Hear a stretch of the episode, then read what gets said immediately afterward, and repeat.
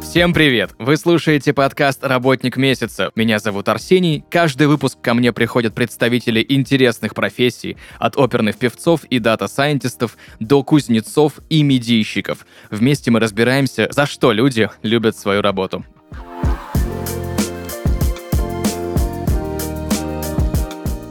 И сегодня в подкасте «Работник месяца» Максим Острось, руководитель научного стартапа КЛУ, магистр прикладной физики и математики. Максим, привет. Привет. Расскажи, пожалуйста, подробнее про научный стартап, которым ты руководишь, э, и почему научный стартап, почему это так называется? Мы занимаемся разработкой сверхчувствительных датчиков магнитного поля на базе специального материала железоитровый гранат.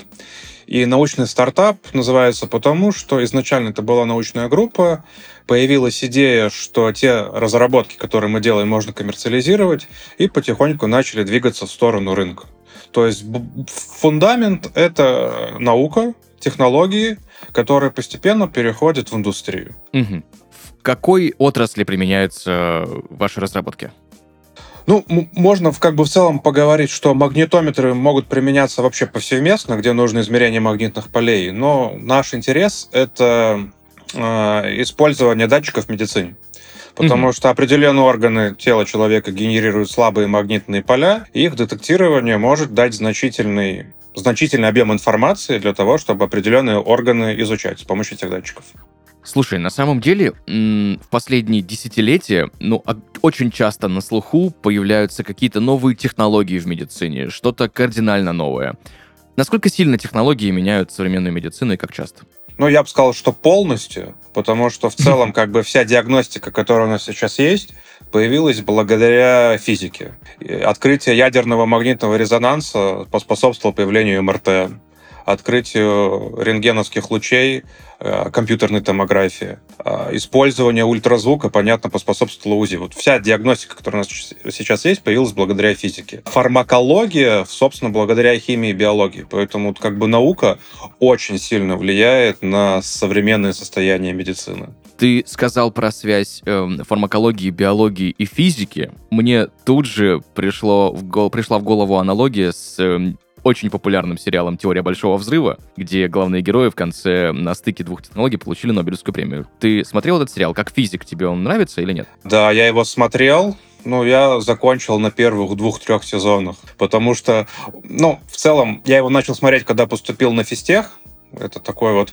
И вуз, который в России больше всего заточен на физику. И в этом сериале я видел очень много аналогий со своей повседневной общажной жизнью, поэтому мне не очень интересно было смотреть. Круто.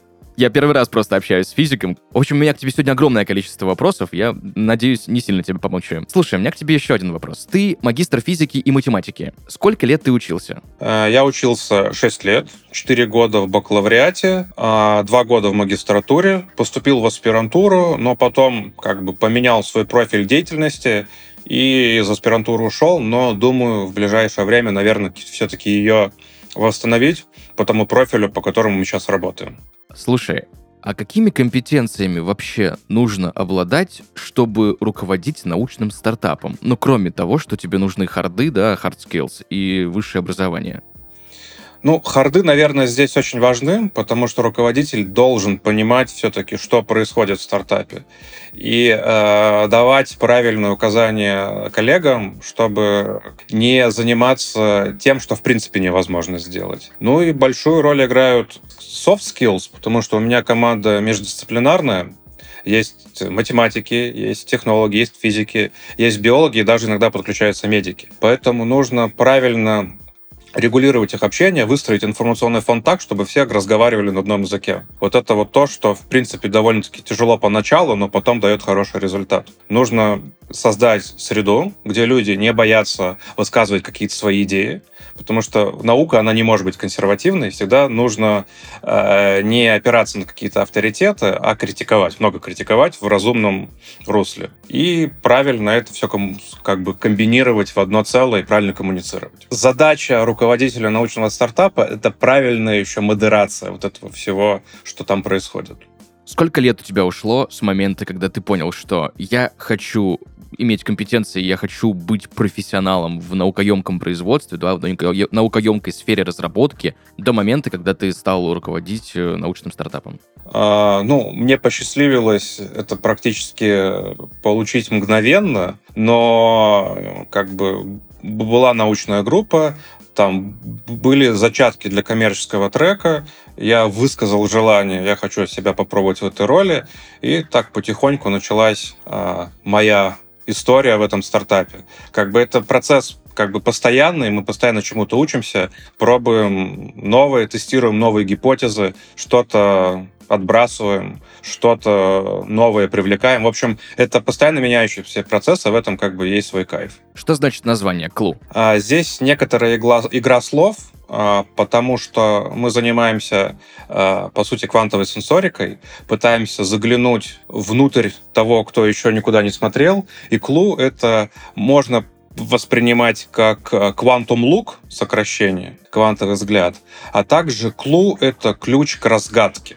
То есть мы э, пытаемся вот найти то, что никто никогда еще не находил. Поэтому здесь несколько смыслов зашито, и все они так или иначе очень правильные. Насколько я знаю, Клу — это единственный в России разработчик сверхчувствительных магнитных сенсоров для применения в медицине, да? Что такое квантовый сенсор? Давай подробнее разберем. А, квантовый сенсор — это довольно-таки широкое понятие. Как бы в общем смысле это прибор, который в своей работе использует квантомеханические эффекты, которые позволяют достигнуть принципиально недостижимого для классических аналогов уровня чувствительности. Но здесь есть проблема в том, что в мире в мире, не только в России, а в мире, ученые не договорились, что является квантовым сенсором, а что нет. Поэтому есть там большой зоопарк этих приборов с, разной, с разным уровнем чувствительности, но так или иначе что-то может называться квантовым сенсором, что-то нет, в зависимости от э, каких-то особенностей факторов. Угу. В общем, это довольно-таки интересный процесс даже с точки зрения названия сейчас. Но сверхчувствительный магнитный сенсор и квантовый сенсор, я так понимаю, это приблизительно одно одно и то же. Да, в рамках э, нашего проекта это, по сути, синоним. Угу. Давай разберемся, почему одни называются квантовыми, а другие квантовыми не являются, и почему до сих пор не договорились. Это из-за м, особенностей квантовой физики, из-за особенностей подхода разных ученых? Почему так? Это, на самом деле, хороший вопрос. Что мы называем квантовым явлением? Потому что если как бы есть явления коллективные, то есть макроскопические, когда какие-то квантовые вещи проявляются на большом объеме. А есть микроскопические именно на фоне одиночных атомов, ионов и так далее. Вот в прям узком смысле квантовый сенсор — это тот, кто может оперировать именно одиночными фотонами, атом-ионами. Но такие приборы крайне сложны, и не факт, что их вообще в целом можно создать, потому что ну, на микроскопическом уровне у нас э, любое взаимодействие с внешним полем, светом и так далее руинит все квантомеханические эффекты. Поэтому, как бы, если мы говорим про макроскопические явления, вот, например, ну, у нас сенсор размер пару сантиметров имеет. Там, если говорить по, по научному, то мы занимаемся квантовыми датчиками на основе а, когерентных спиновых состояний в магнитоупорядоченных средах. Вот вообще как бы та вот такая когерентность, когда все частицы ведут себя как одно целое, это в целом квантовое состояние. Поэтому вот здесь вот есть так, такой нюанс, что мы называем квантом, а что нет. Вот где вот эта вот граница между макроскопическими и микроскопическими явлениями. Вот в целом сейчас споры идут про это в мире. Угу. Соответственно, и когда придут к какому-то общему знаменателю, тогда и будет понятно. А не факт, что придут. Квантовая неопределенность, это оттуда же? Ну, можно притянуть, да, сюда. Угу. Слушай, а смотри, вопрос, наверное, такой очень дилетантский, но Вы применяете нанотехнологии при изготовке сенсоров? А, ну, опять-таки, в определение давай уйдем, что такое нанотехнология. А, да. Сейчас очень многие говорят часто нанотехнологии, нанотехнологии, что это такое, многие не понимают. Вот и, ну, насколько я к чему веду? Насколько наукоемкий и технически сложен процесс изготовления таких сенсоров? Это довольно-таки сложно, и наше основное ноу-хау заключается не в медицине, не в биологии, а именно в технологии производства самого чувствительного элемента датчика. Это сложная химия, это сложные технологии, и нашему CTO, по сути, потребовалось 20 лет, чтобы отшлифовать эту всю штуку до того состояния, как она есть сейчас. Потому что это сложные режимы литографии, травления. Мы очень зависим от бездефектности работы с пластинками, которые являются чувствительным элементом. Поэтому здесь как бы определенная такая технологическая магия есть, но в общем смысле нанотехнологии мы там не используем. Много брака. Вот мы за последние 4 года достигли практически бездефектного производства, и у нас выход годных почти 100%. Да, это очень круто. Это вот была самая большая задача, чтобы вот нашу core-технологию делать бездефектной. Есть ли аналоги зарубежные какие-нибудь этих сенсоров? Вот прям такие же, как у нас, наверное, нет.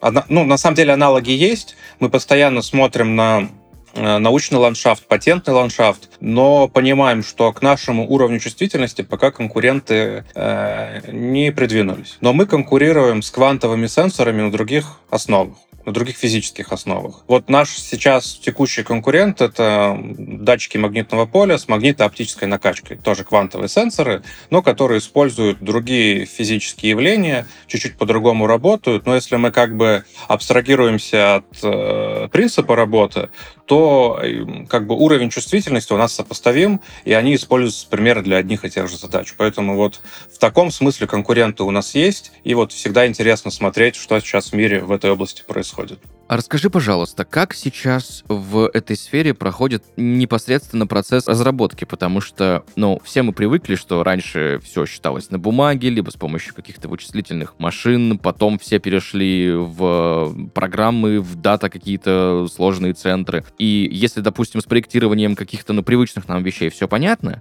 то вот с проектированием квантовых сенсоров, если честно, не очень. Вы пользуетесь какими-то нейросетями или машинным обучением, либо у вас на, не знаю, на фермах обсчитываются какие-то формулы, либо основные расчеты и основные теории нужно придумывать на бумаге. Как это происходит? Ну, скорее, наверное, последний вариант. Грубо говоря, есть теоретики, которые говорят, что если попробовать вот такой состав, то, в принципе, можно получить какой-то новый результат. И здесь больше, наверное, эмпирически мы работаем, потому что есть экспериментаторы, которые выращивают эти кристаллы.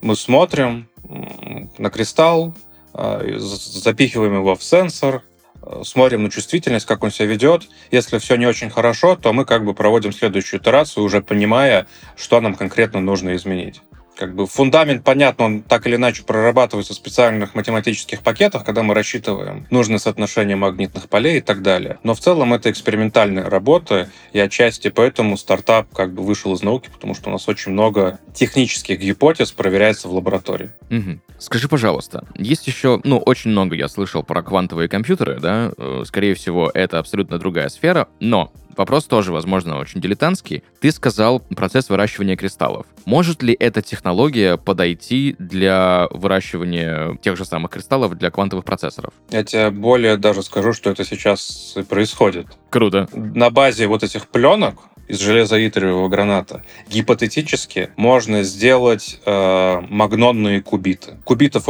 ну, кубит это логическая элементарная единица квантовых вычислений. И вот теория показывает, что в принципе можно такие вещи делать на базе вот тех пластиночек, которые мы вот вместе с коллегами делаем. Поэтому вопрос очень актуальный. Вопрос, получится кубиты или нет, он до сих пор открытый, потому что квантовое вычисление — это прям край, известный край человеческого знания, и до сих пор в мире непонятно, на какой элементной базе будут вот универсальные кубиты сделаны.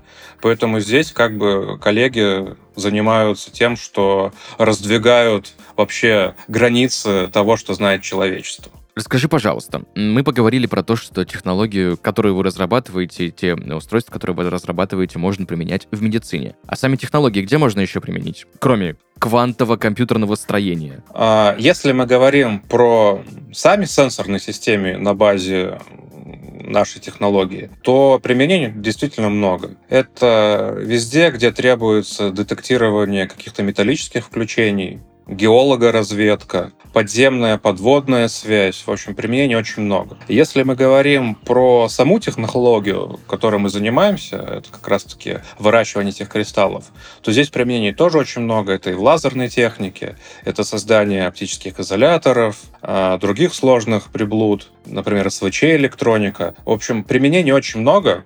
И поэтому вот как бы у нас сейчас был фокус как раз-таки на том, чтобы выстроить правильные процессы в самой технологии, а потом уже слоями нанизывать различные применения в виде продуктов. А если немножко пофантазировать, какие есть перспективы использования этих технологий в будущем? Ну, с точки зрения медицины, например, можно создать систему, которая с высокой точностью может считывать магнитные сигналы, которые создает наш мозг. И тем самым сильно улучшить диагностику многих заболеваний, например, эпилепсии. Или использовать эти технологии для нейроинтерфейсов. Потому что когда мы о чем-то думаем, у нас возбуждаются определенные зоны коры головного мозга. Эти паттерны можно считывать и использовать, например, для управления робо-руками или для управления аватара в какой-то компьютерной игре. Поэтому, как бы, если говорить про будущее, то такие применения в целом-то вполне реализуемы. То есть и довольно большая вероятность, что это будет использоваться и в биопротезировании, да, в будущем, или уже используется? А, так или иначе, это уже начинает использоваться. Здесь небольшая ремарка, что а, те квантовые сенсоры, которые для этого раньше использовались, они требовали охлаждения жидким гелем. Это практически абсолютный ноль. Это так называемые сквиды, суперпроводящие квантовые интерферационные датчики. И э, приборы на их основе, которые делались, они были очень объемными и дорогими, потому что нужно было постоянно подливать жидкий гелий. Но буквально с 2017 э, года коммерчески появились доступны те датчики, про которые я чуть раньше говорил, магнитометры с оптической накачкой, которые уже не требовали какой-то дополнительной инфраструктуры, и э, использование их для нейропротезирования, для диагностики э, резко возросло. И тут как бы еще наше решение появилось, которое э, в каких-то аспектах лучше тех монов. Поэтому здесь вот идет такая гонка, скажем так, э, кто там, первый придумает какую-то интересную задачку, где это можно будет использовать. Потому что когда у тебя дорогой прибор, очень мало научных э, центров может тебе это позволить, поэтому применение ограничено. Но когда появляются доступные и легкие в использовании девайсы, то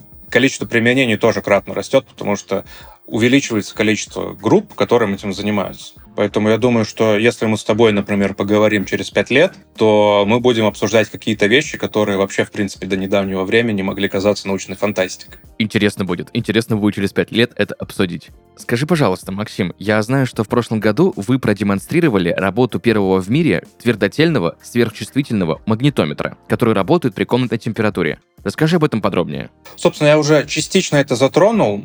Как бы мы хотели доказать мировому сообществу, что уровень нашей чувствительности достигает вот таких вот рекордных показаний. И никто действительно раньше в мире на твердотельном сенсоре э, такого не делал. Вот Здесь тоже небольшая ремарка, что такое твердотельный сенсор. Это сенсор, в основе которого лежит какой-то, ну, очень грубо утрируя, э, твердое тело. В нашем случае кристалл. Это лучше по сравнению с вот, э, опять-таки, теми датчиками, которые я говорил, где в качестве рабочего тела используется газ. Там, где есть газ, ну, ну нужна сложная лазерная система, там это все нагревается и сложно работает. В нашем случае это все сильно проще. И э, мы как бы протестировали на реальном эксперименте, когда с помощью наших датчиков мы детектировали альфа-ритмы. Это ритмы, которые появляются вследствие э, там, работы мозга человека. И тем самым показали, что как бы мы в эту область входим и можем в дальнейшем строить более сложные системы из наших датчиков, чтобы решать какие-то непосредственно прикладные задачки в области нейробиологии. Слушай, это очень круто. Максим, расскажи, пожалуйста, как проходит твой день как руководителя, рабочий день как руководителя научного стартапа? Слушай, абсолютно по-разному, потому что э, день, он как бы не, не регламентируется. Я для себя делю э, как бы задачи, которые у меня есть, на три уровня. Грубо говоря, первый — это научно-технический, когда мы решаем какие-то задачи по науке, собираемся с коллегами на планерке, обсуждаем, что в мире происходит, выбираем именно стратегию научного развития. Второй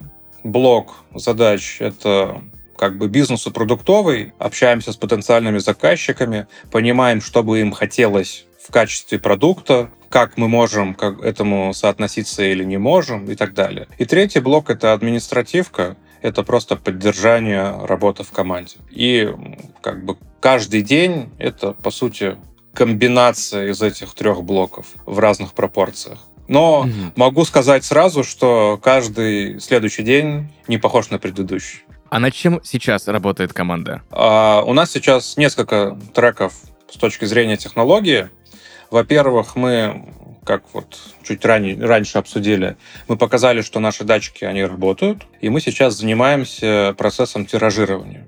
Тот, тот, тот proof of concept, который мы сделали по детектированию альфа-волн, он был показан на одном сенсоре, и сейчас мы делаем так, чтобы их можно было делать много и относительно дешево. Это как бы важно именно для стартапа. И также у нас идут э, два трека непосредственно по применению. А, первый трек, это я уже озвучил, это регистрация мозговых сигналов. Это так называемая магнитоэнцефалография. И здесь важно отметить, почему как бы это имеет смысл. Наверное, хоть раз в жизни делал себе электроэнцефалографию, когда электродики на голову вешаются. А, это классический метод, который используется, например, для диагностики той же эпилепсии. Но здесь есть проблема, потому что электрические сигналы, которые рождаются вследствие нейронной активности, они сильно гасятся тканями между электродом, который вешается на скальп, и э, самим источником сигнала частности, череп практически в ноль ослабляет эти сигналы. И они приходят на электроды сильно ослабленными. А, и это сильно портит пространственное разрешение. А что такое эпилепсия? Эпилепсия — это спонтанное возбуждение определенной маленькой зоны коры головного мозга, которая свое патогенное э, влияние распространяет на весь мозг. И есть такие виды эпилепсии, которые в целом не лечатся медикаментозно. И люди от этого очень сильно страдают. Единственным способом излечения таких пациентов является точечная резекция. То есть хирурги эту зону мозга, которая запускает патогенный процесс, извлекают. Но нужно понять, где эта зона находится. А вот с помощью ЭЭГ это сделать практически невозможно. Потому что если у человека, например, в правом полушарии есть э, маленький объектик пару миллиметров, который запускает этот процесс, то ЭГ показывает, что светится все правое полушарие, непонятно, где это находится. А вот магнитные поля, они проходят через ткани без изменений. Их можно фиксировать такими, как они рождаются, и тем самым сильно повышать пространственное разрешение этого метода. И вот как раз-таки магнитоэнцефалография — это метод, который строится на квантовых датчиках. Э, в мире начинает становиться золотым стандартом для того, чтобы как раз-таки диагностировать такие истории. Вот это отдельное направление, связанное с исследованием мозга. Э, здесь может быть не только эпилепсия, например, ранняя диагностика нейродегенеративных заболеваний, Альцгеймер — Паркинсон, которая тоже связана с изменением структуры мозга, а когда меняется структура мозга, меняются его э, электромагнитные какие-то функции. И в целом с помощью таких систем можно диагностировать начало болезни еще до того, как начинаются какие-то симптомы. Это важно, потому что чем раньше начинается лечение от Альцгеймера, тем более благоприятный прогноз у пациента. Понятно, что полностью излечить нельзя, но улучшить качество жизни можно. Вот как вот первый трек связан с исследованием мозга. А, и вернее, это второй был. Первый — это сама технология, а второе — это исследование в нейробиологии, и третье — это тоже очень интересное направление — тираностика. Слышал про такое? Нет, что это? Тираностика — это слово, которое объединяет два слова. Терапия и диагностика. Это такие э, системы адресных доставок лекарств, когда можно доставить лекарство в нужную зону, и убедиться, что она в нужной зоне, и высвободить лекарство там, где это нужно. Это особенно критично для, например, лечения той же онкологии, потому что при химиотерапии, это основной на данный момент метод терапии, травится весь организм. Потому что как бы лекарство вот, не умное, оно не умеет там определять, где раковые клетки, где не раковые.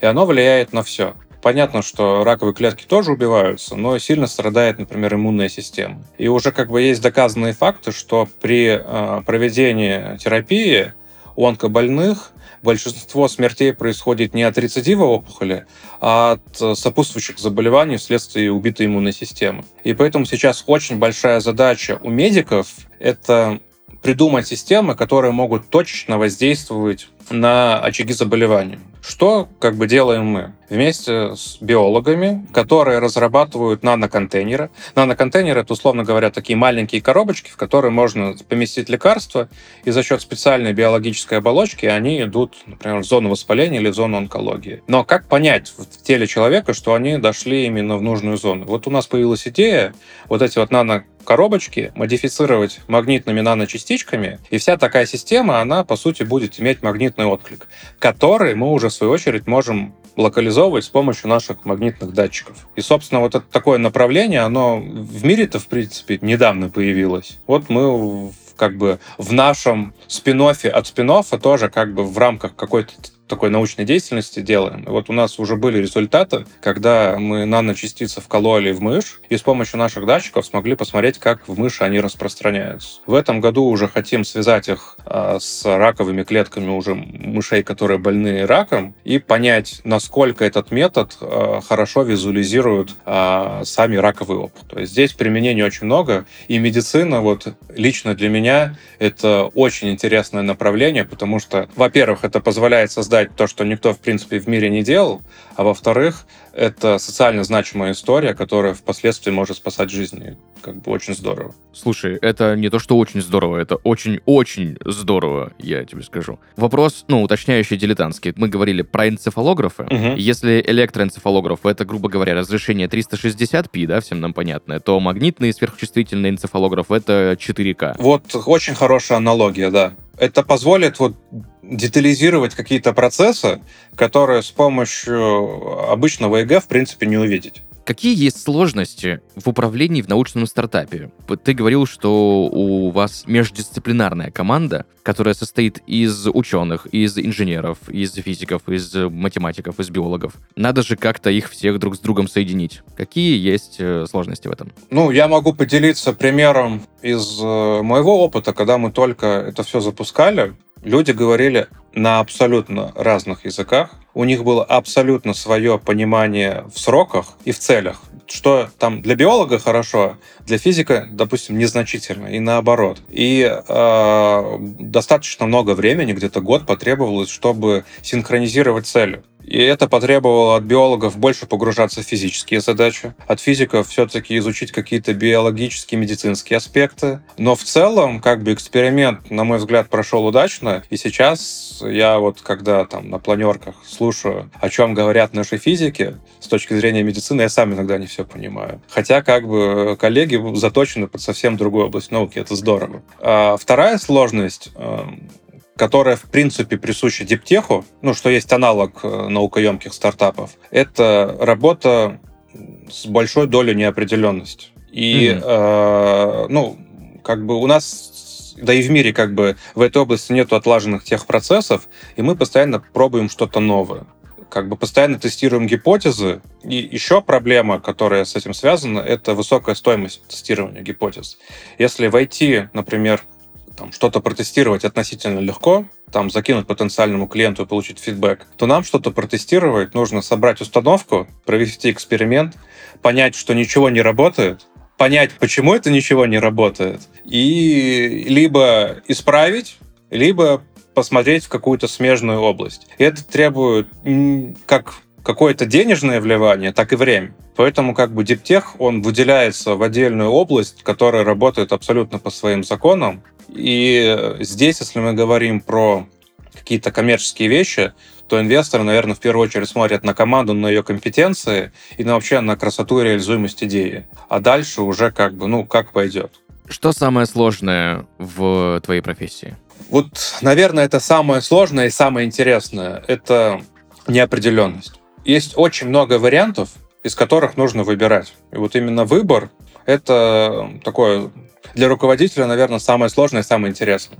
Потому что как бы я несу ответственность, по сути, за то, куда мы двигаемся. Вот. Это вот такая, знаешь, здесь квантовая суперпозиция. Это одновременно mm-hmm. сложно, интересно и здорово. А что тебе больше всего нравится в том, что ты делаешь? А, мне именно нравится процесс, потому что мы постоянно брейнштормим, придумываем какие-то новые идеи, и в целом а, приятно видеть то, что твои результаты, которые ты делаешь, они а, начинают верифицироваться мировым сообществом, и люди говорят, что мы занимаемся крутыми вещами. Как бы всегда приятно быть в чем-то первым в мире. А так как у нас вот уникальная технология, которой в целом никто особо не занимается, а, потому что, повторюсь, 20 лет потребовалось нашему CTO, чтобы ее до какого-то уровня довести, то это прям тоже дает много мотивации и сил это дальше двигать. Что тебе больше всего не нравится? Что тебя раздражает? Ну, наверное, вот таких вещей я прям так явно сходу назвать не могу. Нравится практически все, иначе какой смысл заниматься деятельностью, которая тебе не нравится, которая тебя раздражает? Расскажи, пожалуйста, с точки зрения популяризации науки, да, популяризации физики, квантовых каких-то теорий, какие есть медиапродукты, возможно, фильмы, возможно, сериалы, которые, ну, тебе прям очень понравились, даже несмотря на то, что они, возможно, где-то с научной точки зрения не совсем корректные? Э, это хороший вопрос. Я, наверное, начну с корректных, с, науч, с научной точки зрения, потому что как бы наш стартап — это спин Российского квантового центра. А у РКЦ, по сути, как бы идея делится на три большие блока. Первый блок — это как бы развитие фундаментальной науки в области квантов. Второй — это то, чем больше занимаемся мы. Это трансфер идей из лаборатории в индустрию. Ученые что-то придумали, потенциально это можно коммерциализовать, все, создаем стартап и дальше как бы по отдельному треку двигаемся. И третье — это популяризация науки. То есть РКЦ очень большое внимание уделяет как раз-таки донесению информации на разные целевые аудитории о том, что мы делаем. Это важно, потому что мало кто догадывается о том, что, например, вот телефон, который у нас есть в руке, это продукт первой квантовой революции. Он появился только благодаря квантовой физике, когда люди научились управлять коллективными квантомеханическими эффектами. Например, вот классический транзистор работает по законам квантовой механики. Там, например, mm-hmm. что такое свет от лазера? Ты знаешь? От лазера именно? Да, да, от лазера. Что-то уже не вспомню ну, честно. это пучок фотонов, элементарных частиц света. А какие это фотоны? Они все абсолютно одинаковые. Поэтому мы видим там а, свет от лазера как, э, ну, там, красный или зеленый, потому что они все абсолютно одинаковые. Это тоже коллективное квантомеханическое явление. И нам важно доносить до людей, что квантовая физика — это то, что уже дав давно на них влияет. Это не продукт там, вот какие классические ассоциации есть с квантовой физикой? Это ученые в очках что-то делают непонятное. Хотя на самом деле это уже давно вошло в нашу жизнь. И это важно с точки зрения популяризации.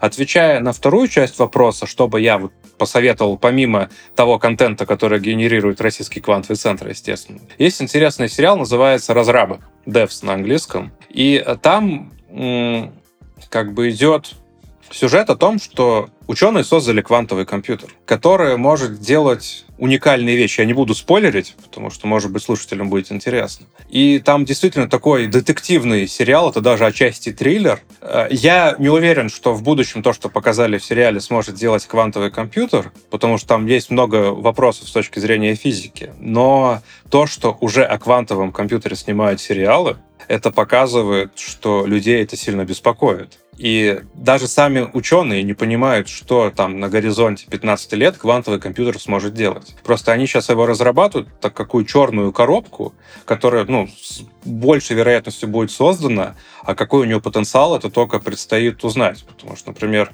когда делали классические компьютеры, их тоже делали под одни конкретные задачи. Это расчет траектории баллистических ракет. Но, как мы видим, сейчас классические вычисления, они абсолютно везде. Мы уже не сможем представить нашу жизнь без телефонов, без компьютеров и так далее. И вот э, непонятно, что через 20 лет могут делать квантовые компьютеры. И вот люди уже об этом фантазируют, и появляются такие сериалы, как «Разрабы», например. То есть и квантовый смартфон тоже вполне себе возможен? Я думаю, что ничего исключать нельзя. Так как квантовая физика, она оперирует больше вероятностями, я отвечу так вот. Не исключено. В общем, очень интересно, что же будет дальше. Да. Спасибо тебе огромное за сегодняшний разговор, за погружение в такую вот наукоемкую часть э, твоей работы, что рассказал про магнитоэнцефалограф, про сверхчувствительные квантовые сенсоры. Мне давно мне очень хотелось поговорить с кем-нибудь, кто занят в разработке, кто разрабатывает эти решения. И, знаешь, вот, обожаю свою работу за то, что мечты иногда сбываются. Спасибо тебе еще раз большое. И вам спасибо. В завершении я хотел бы попросить тебя дать какую-то рекомендацию или совет тем специалистам, которые хотят посвятить свою жизнь, э, либо начинать работать, да, в сфере квантовой механики, квантовой физики, пойти какой-нибудь научный стартап, что-то разрабатывать для медицины, либо для, не знаю, будущего квантового компьютера? Ну, в первую очередь, это мать-часть. Все-таки нужно разбираться в предмете того, чем занимаешься, это важно. А, ну, здесь, наверное, единственное, что можно посоветовать, это больше внимания уделять образованию. Тут каких-то каких хитрых советов нет. А второе, что, на мой взгляд, не менее важно, это не бояться ошибаться не бояться пробовать новое. Вот часто сталкиваюсь, что люди боятся совершить ошибку, что-то не делают и так далее. А так, как бы, если пробояться всю жизнь, то ничего не сделаешь. Как бы. И вот мне нравится, что у нас в нашей среде, в Российском квантовом центре, в КЛУ, в других стартапах люди не боятся ошибаться и за ошибки как бы особо не наказывают. Главное делать правильные выводы. Потому что наука вообще, ну что такое наука? Наука — череда ошибок с правильными выводами сделанными. Поэтому здесь, ну, быть смелым, не бояться, пробовать что-то новое и постоянно заниматься самообразованием, постоянно учиться. Круто. Спасибо большое за совет. Друзья, сегодня в подкасте «Работник месяца» руководитель научного стартапа «Клу», магистр прикладной физики и математики Максим Острось. Максим, еще раз тебе спасибо за такое погружение, я бы даже сказал, наверное, в квантовый мир. Зовите еще, потому что в рамках 45 минут очень сложно вместить все, что мы делаем, поэтому здесь прям есть про что рассказать. Спасибо. С удовольствием. Спасибо большое.